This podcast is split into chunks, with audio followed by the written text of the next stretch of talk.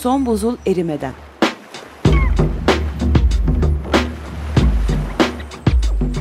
Küresel iklim değişikliğinin bilimsel gerçekleri üzerine.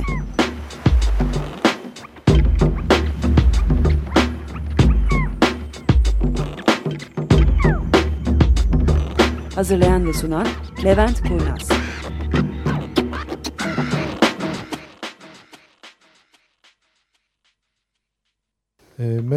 Bugün özellikle rica ettiler bu programın kayıt olduğunu belirtmemizi. Çünkü 4 Mart günü ben Ankara'da Sayın Bakanımızla bir toplantıda olacağım. Büyük ihtimalle Sayın Bakanımız e, bu bıyık kesme konusunda bir istişarede bulunacaktır bizimle.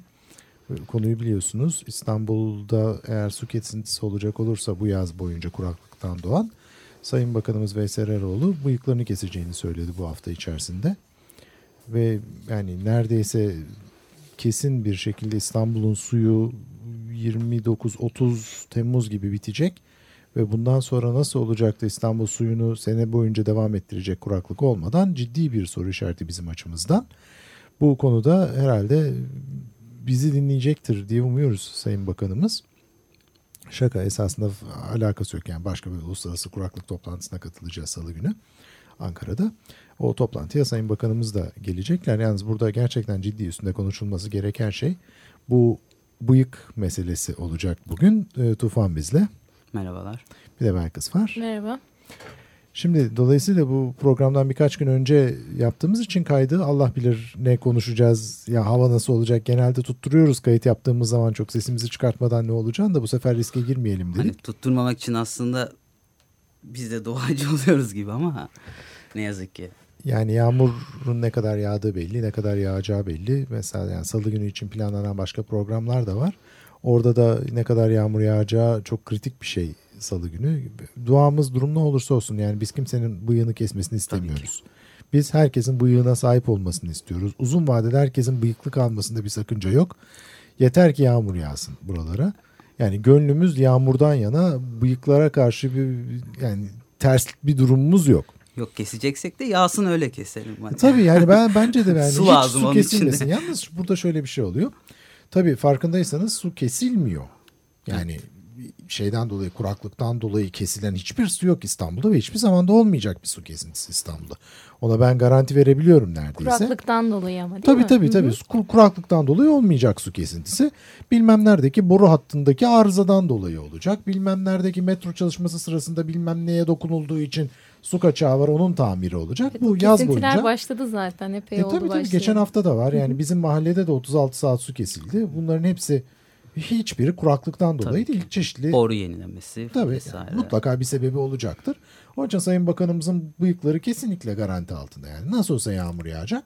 Bir de dediğimiz gibi kuraklıktan dolayı su kesilmeyecek İstanbul'da. Ona eminiz ne olacağını o konuda. Dolayısıyla bu konuları konuşmaya başlayacağız. Arada başka konuşacağımız şeyler de var. O konuya gireceğiz. Tufan ders hazırladı bugün. Çok güzel ders anlatacak. Onları konuşacağız. Yani bir genel hani e, bu kuraklık ne, nereden kaynaklanır? Her seferinde aynı şeyleri söylüyoruz. Aynı aynı şeyleri söylemekte de çok fazla bir sakınca yok. Bunu gündemde tutmamız esasında hepimiz açısından gerekli. Kuraklık dediğimiz şeyin arkasındaki temel sebep küresel iklim değişikliği. 40 türlü sebebimiz vardır. Onlardan bir tanesi de küresel iklim değişikliği değil. Bir numaralı sebep küresel iklim değişikliği. Kuraklığın varlığında şu anda bizim karşılaştığımız. Bir de hocam kuraklığı hani farklı tanımlarını yapabiliyoruz. Hani Ha tamam olur. meteorolojik kuraklık Şimdi farklı. Kura- kuraklığı ziraat. şöyle anlatmamız gerekiyor. Kuraklık öyle bir tane kuraklık yok. Birkaç tane kuraklık var. Bunların en başında gelen meteorolojik kuraklık. Meteorolojik kuraklığı anlıyoruz esasında biz kuraklık dediğimizde. O da şu anlama geliyor. Yağmur yağmıyor. Çok basit oldu. Sadece yağmur yağmaması değil aynı zamanda sıcaklığın yüksek olmasından dolayı e, yağan yağmur da çabuk buharlaşıyor. Herhangi bir suya karışmadan, yeraltı suyu olsun, baraj olsun bunlara karışamadan hızlıca buharlaşıyor. Bu ikisinin birleşimi kuraklığı oluşturuyor. Yani biz şu anda onun içerisinde yaşıyoruz. Öncelikle yağmur yağmıyor. Sonra zaten ortalama sıcaklıklar şu geçtiğimiz birkaç hafta en azından ortalamanın 10 dereceye yakın üstünde yaşadık. Bunların birleşimi de meteorolojik kuraklığı oluşturuyor. Meteorolojik kuraklık kendi başına esasında çok kötü bir şey değil. Yağmayabilir, onda bir sorun yok. Yalnız Bu Tarım Bakanımız da bu hafta içer, geçtiğimiz hafta içerisinde bir bilgi verdi bu konuda. Dedi ki meteorolojik kuraklık içerisinde yaşıyoruz. Bu hepimizin bildiği bir şey ve bu yavaş yavaş bir e, tarımsal kuraklığa dönme riski taşıyor.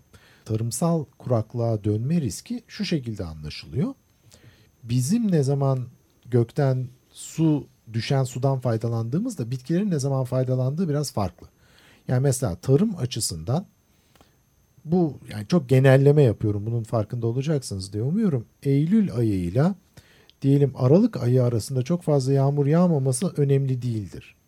Ama Aralık'la Haziran arasında tarımın suya ihtiyacı var. Çünkü attığınız tohumların filizlenmesi, büyümesi, ürün verecek hale gelmesi o zamanlarda aldıkları yağışa bağlı. Hani Eylül ile Aralık arasındaki yağmursuzluğa birazcık tahammül gösterebiliyor bitkiler ama Aralık'la özellikle Haziran arasındaki yağışsızlığa çok daha az tahammüllüler. O zaman sulama gerektiriyor. Sulama suyu bulamayacak olursak da bir tarımsal kuraklıktan bahsediyor oluyoruz. Dolayısıyla biz de şu anda o tarımsal kuraklığın artık ortalarına gelmiş durumdayız. Çok kritik bir dönemdeyiz. Evet bitkiler açısından çok ciddi kritik bir dönemdeyiz. Sayın Bakan da aynısını söylüyor zaten yani dikkatli olmamız gerekiyor diyor. Bir başka bakan yine bu hafta e, kuraklığın bir üçüncü şekli var. Ona da hidrolojik kuraklık diyoruz. Yani biz düşen yağmurla barajlar çalıştırıyoruz. Barajlarda içme suyu biriktiriyoruz bir tarafta. Ama aynı zamanda elektrik enerjisini de kullanıyoruz. Ee, Enerji ve Tabi Kaynaklar Bakanı Sayın Taner Yıldız enerji üretiminde ciddi sorunlar olduğunu, bu yağmurun azalmasından doğan, hidrolojik kuraklıktan doğan. Dolayısıyla önümüzdeki yaz biraz daha fazla doğal gaza yüklenerek elektrik enerjisi üretmek zorunda kalacağımızı belirtti. Dolayısıyla burada iki tane bakanımız var. Bu iki bakan da e, bıyıkları üstüne iddiaya giriyorlar mı bilmiyorum ama bir tanesi tarım konusunda diyor ki ciddi bir tarımsal kuraklık söz konusu olabilir. Öbürü diyor ki zaten önemli bir hidrolojik kuraklık söz konusu. Ve bir üçüncü bakan da diyor ki esasında böyle bir kuraklık yoktur. E, bunlar bakanlar kurulunda umarım bu konuları konuşuyorlardır. Yani kendi aralarında bir anlaşsınlar.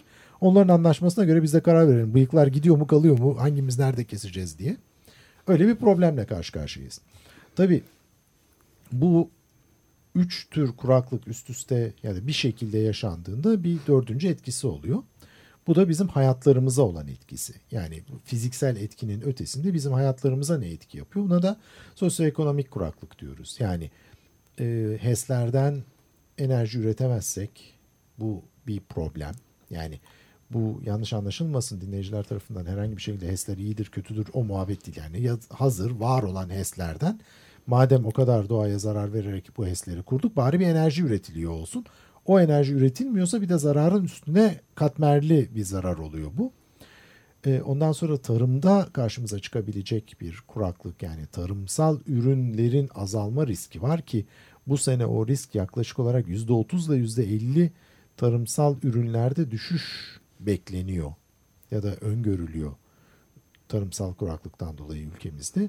Bu da doğal olarak yazın yediğimiz bütün sebze, meyve ve her türlü hani hububat olsun, buğday olsun, ekmek fiyatları falan bunlara yansıyacak bu yaz içerisinde ve yaz sonuna doğru. Bu da kuraklığın sosyoekonomik boyutunu oluşturuyor. Bizim su bulamayıp susuz kalmamız, e, suların kesiliyor olması bunların hepsi o kuraklığın bir parçası.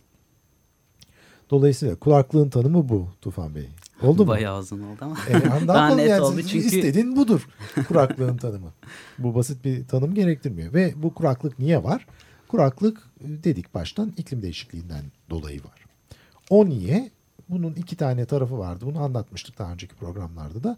30. enlemdeki yüksek basınç orada bir çölleşmeye neden oluyor. İklim değişikliği ile birlikte bu 30. enlemdeki yüksek basınç yavaş yavaş kuzeye doğru kayıyor. Bir 32 33. enlemlere doğru kayıyor. Bu yani hepimizin bildiği Türkiye 36 42 26 45. Evet.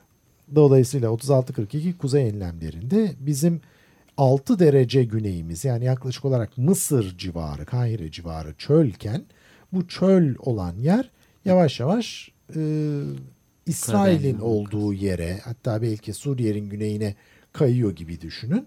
E, orası çölleşmeye başlayacak olursa bizim güney bölgelerimizde doğal olarak ciddi kuraklık yaşamaya başlayacak. Ve önemli olan temel nokta bu kuraklık geçici bir kuraklık değil. Bunu içimize sindirmemiz gerekiyor. Evet. Yani bu kalıcı bir kuraklıktan bahsediyoruz. Hani bazı seneler biraz daha fazla yağmur yağıyor olabilir, biraz bazı seneler daha az yağıyor olabilir. Ama ortalamada baktığımızda her sene bir önceki 30 seneyle kıyasla daha kurak olacak. Özellikle zaten şey, size de bahsetmiştim ben daha önce.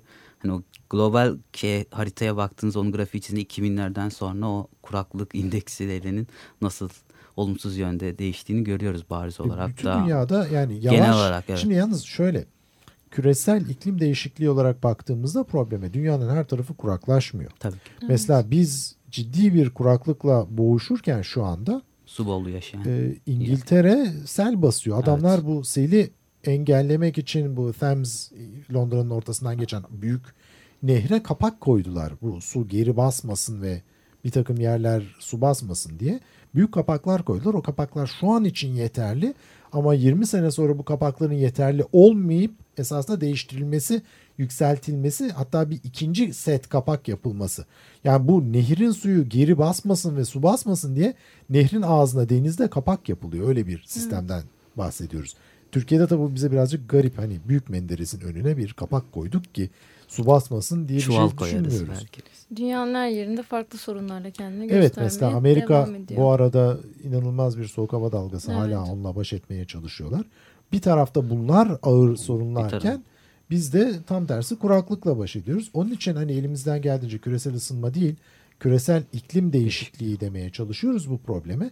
Onun da sebebi bazı yerler kuraklaşırken bazı yerlerde çok daha fazla su olacak. Bir de hocam şey hani biz çok lokal olarak İstanbul'a çok odaklanıyoruz tabii ki doğal olarak ama hani Türkiye'nin diğer yerlerinde de yaşanan sıkıntıları çok mu göz ardı ediyoruz? Belki siz katıldığınız toplantılarda bunu daha iyi gözlemlemiş Şimdi olabilirsiniz. İstanbul evet çok çok kötü bir durumda. İstanbul'un kötü olmasının sebebi en önemlisi İstanbul'un 15 milyon nüfusu olması.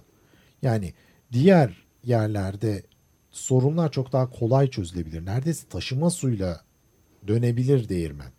Ama İstanbul o kadar büyük ki İstanbul'a su taşıyamazsın.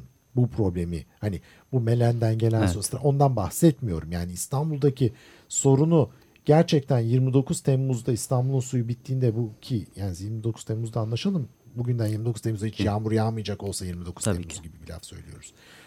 O tarihte İstanbul'un suyu bittiği zaman siz İstanbul'a bir yerden su taşıyarak İstanbul'un su problemini gideremezsiniz. Çünkü taşımanız gereken su miktarı 2.4 milyon metreküp günlük. Bu korkunç bir miktar. Kaç tanker falan. Yani belki kaç tanker olduğuna girmeyelim. Bir tanker dediğin hani 10 tonluk tanker olsa ki 10 metreküp demek 10 metreküpten 2,5 milyon metreküp günlüğü taşıyabilmek için 250 bin tanker su gerekiyor İstanbul'a günde diyelim. Yani bunu da nereden taşıyacağız? Kaç tane tanker? O, o problem düşünülecek bir şey değil. Dolayısıyla hani İstanbul'un su problemini tanker tanker su taşıyarak çözemeyiz. Başka bir şekilde düşünülmesi gerekiyor ve bu çözümlerin başında da İstanbul'un nüfusunun azalması geliyor. Şu anda İstanbul'da yaşayan neredeyse kime soracak olursanız olun İstanbul'un nüfusunu 2 milyon daha arttıralım mı derseniz cevabı hayırdır. Çünkü herkes farkında İstanbul'un sorunlarının nereden kaynaklandığını. Bu da başta çok insan olması. Yani herkes ama şikayetçi ama bir yandan da gelmeler devam ediyor tabii doğal olarak. Ee, o kadar devam etmiyor. İstanbul'un nüfus artış hızı çok düştü. Şimdi bu arada bir küçük müzik arasına girelim. Ondan sonra devam ederiz. Once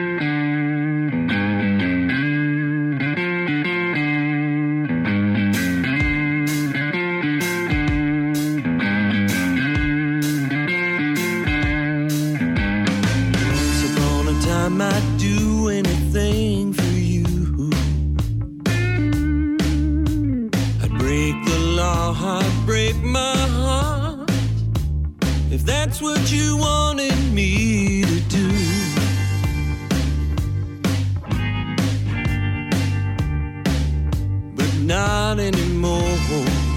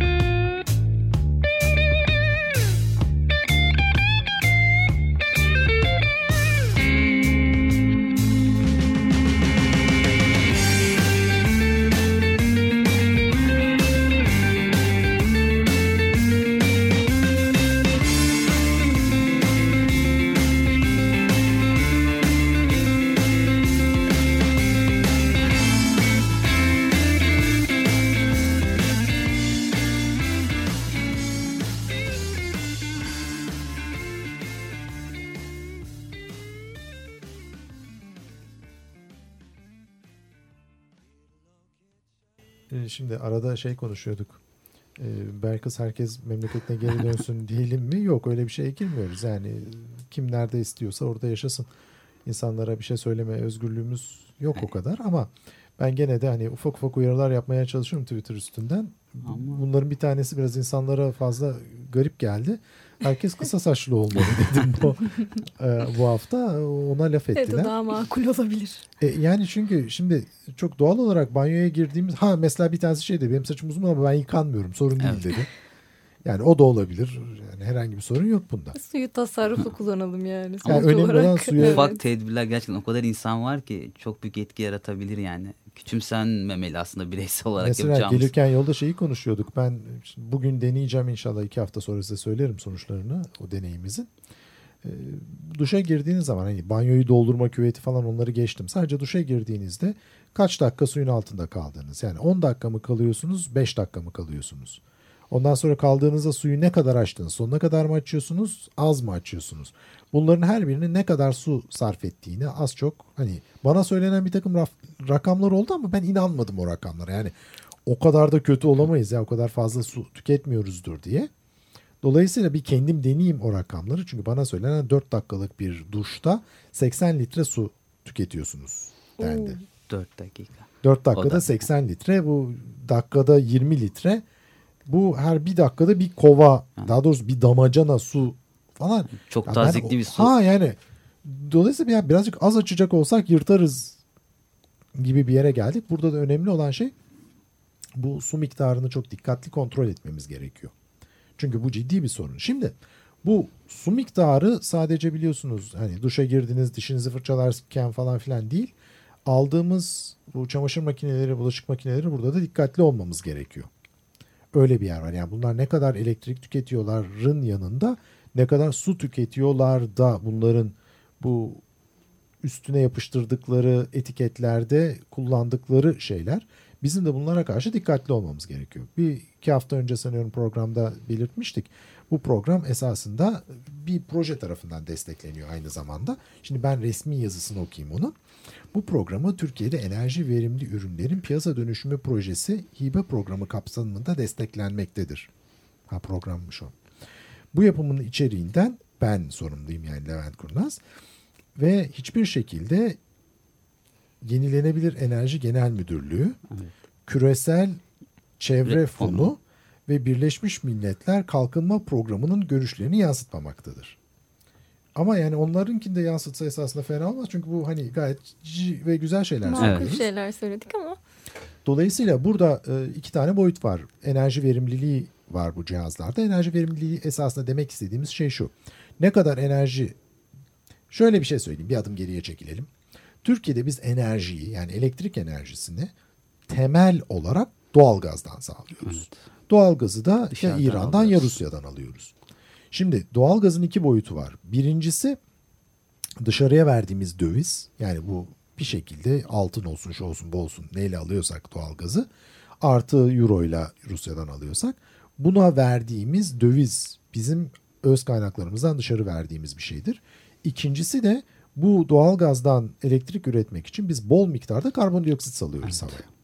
Her iki anlamda da ne kadar çok enerji verimli ev aleti kullanacak olursak ve onları da belki ne kadar az kullanacak olursak, ne kadar verimli kullanacak Yani olursak hem tasarruf hem de verimli ürün. Tabii ki yani şimdi bir de bu elektrik enerjisiyle çalışıyor yani öbür tarafta da cebimizden para çıkıyor elektrik faturası olarak.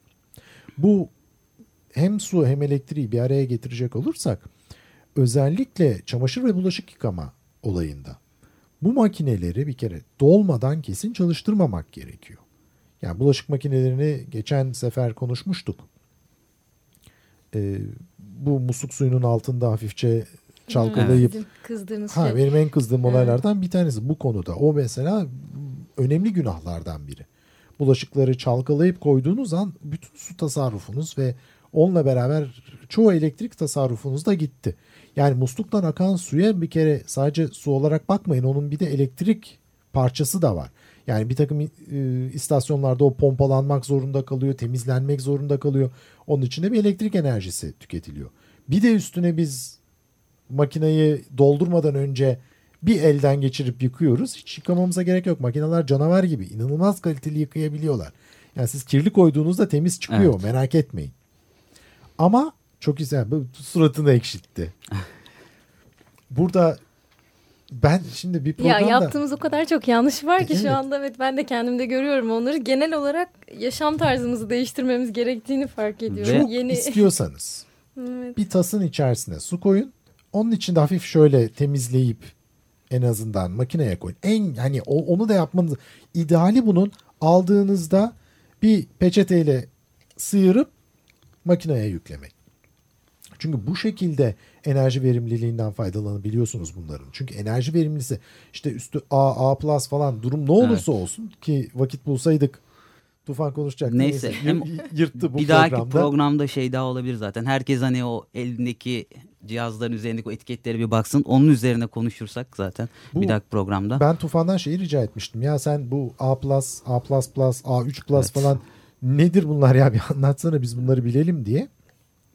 Çünkü her ne kadar enerji verimliliği konusunda konuşuyor olsak da ben bu üstündeki etiketlerde neler yazdığı evet konusunda ya anlıyorum. Yani A plus A'dan demek. iyi ama ne demek, ne kadar iyi Ne kadar fark ediyor. Ha yani bizim hayatımızda ne kadar Evet. fark edecek? Bu tabii ki elektrik faturalarında ne kadar fark edecek bilmiyoruz. Üstüne ne kadar karbondioksit salacağı bunun yani doğalgazdan üretilen elektrikte ne kadar fark yaratacağı.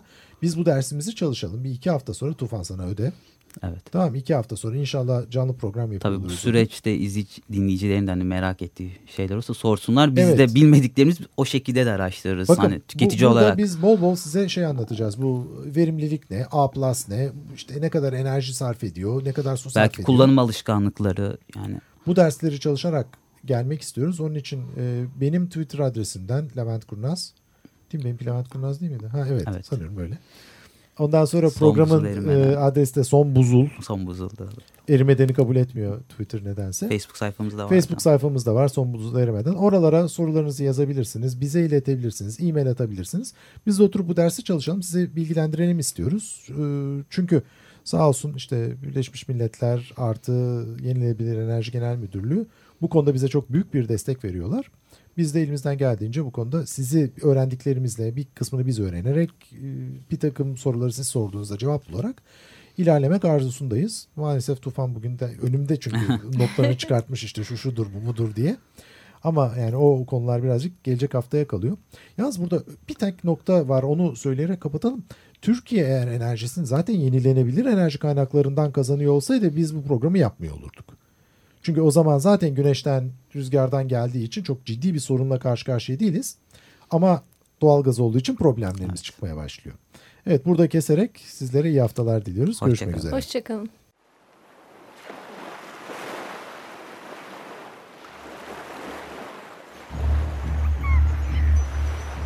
Son buzul erimeden.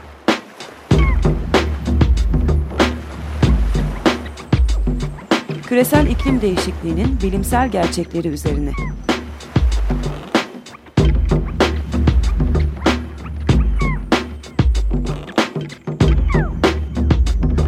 Hazırlayan ve sunan Levent Kurnaz.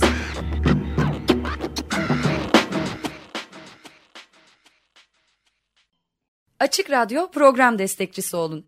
Bir veya daha fazla programa destek olmak için 212 alan koduyla 343 41 41